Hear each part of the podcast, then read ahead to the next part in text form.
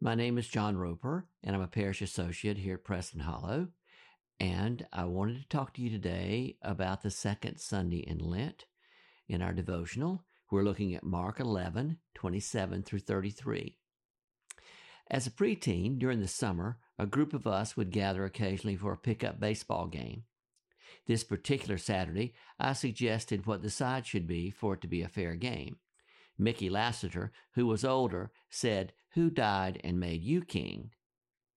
In Mark 11, 27 through 33, once again we are marching into Jerusalem, a town that has cheered Jesus and received his judgment.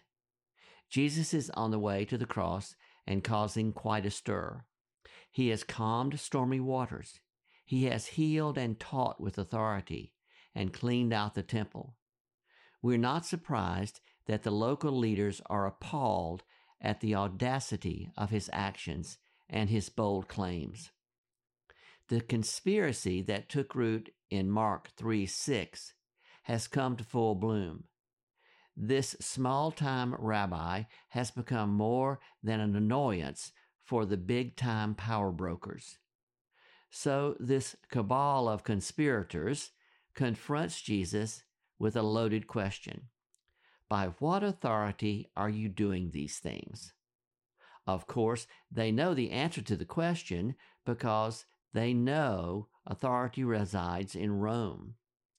So their dishonest question is intended only to put Jesus to the test. Jesus answers the question with a question. He reminds them of the ministry of John the Baptist who died by the hand of Herod.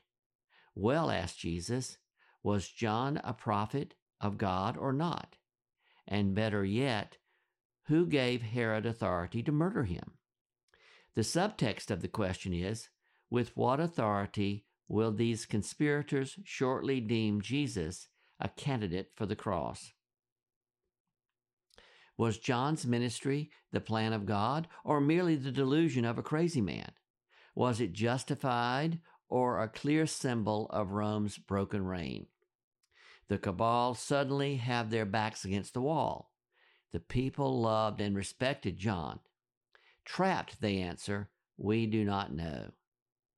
As we march with Jesus during this season of Lent, we have to answer the, a related question Do I trust Jesus to have total authority in my life? You see, Mickey, no one has died and made me king.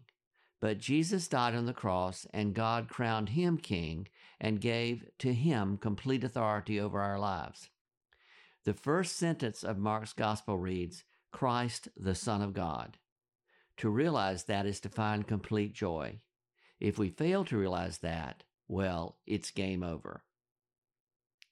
Our questions that we want to think about or will I turn to Jesus as I determine how I live my life before God? Second, will I look to Him as I choose whom to love?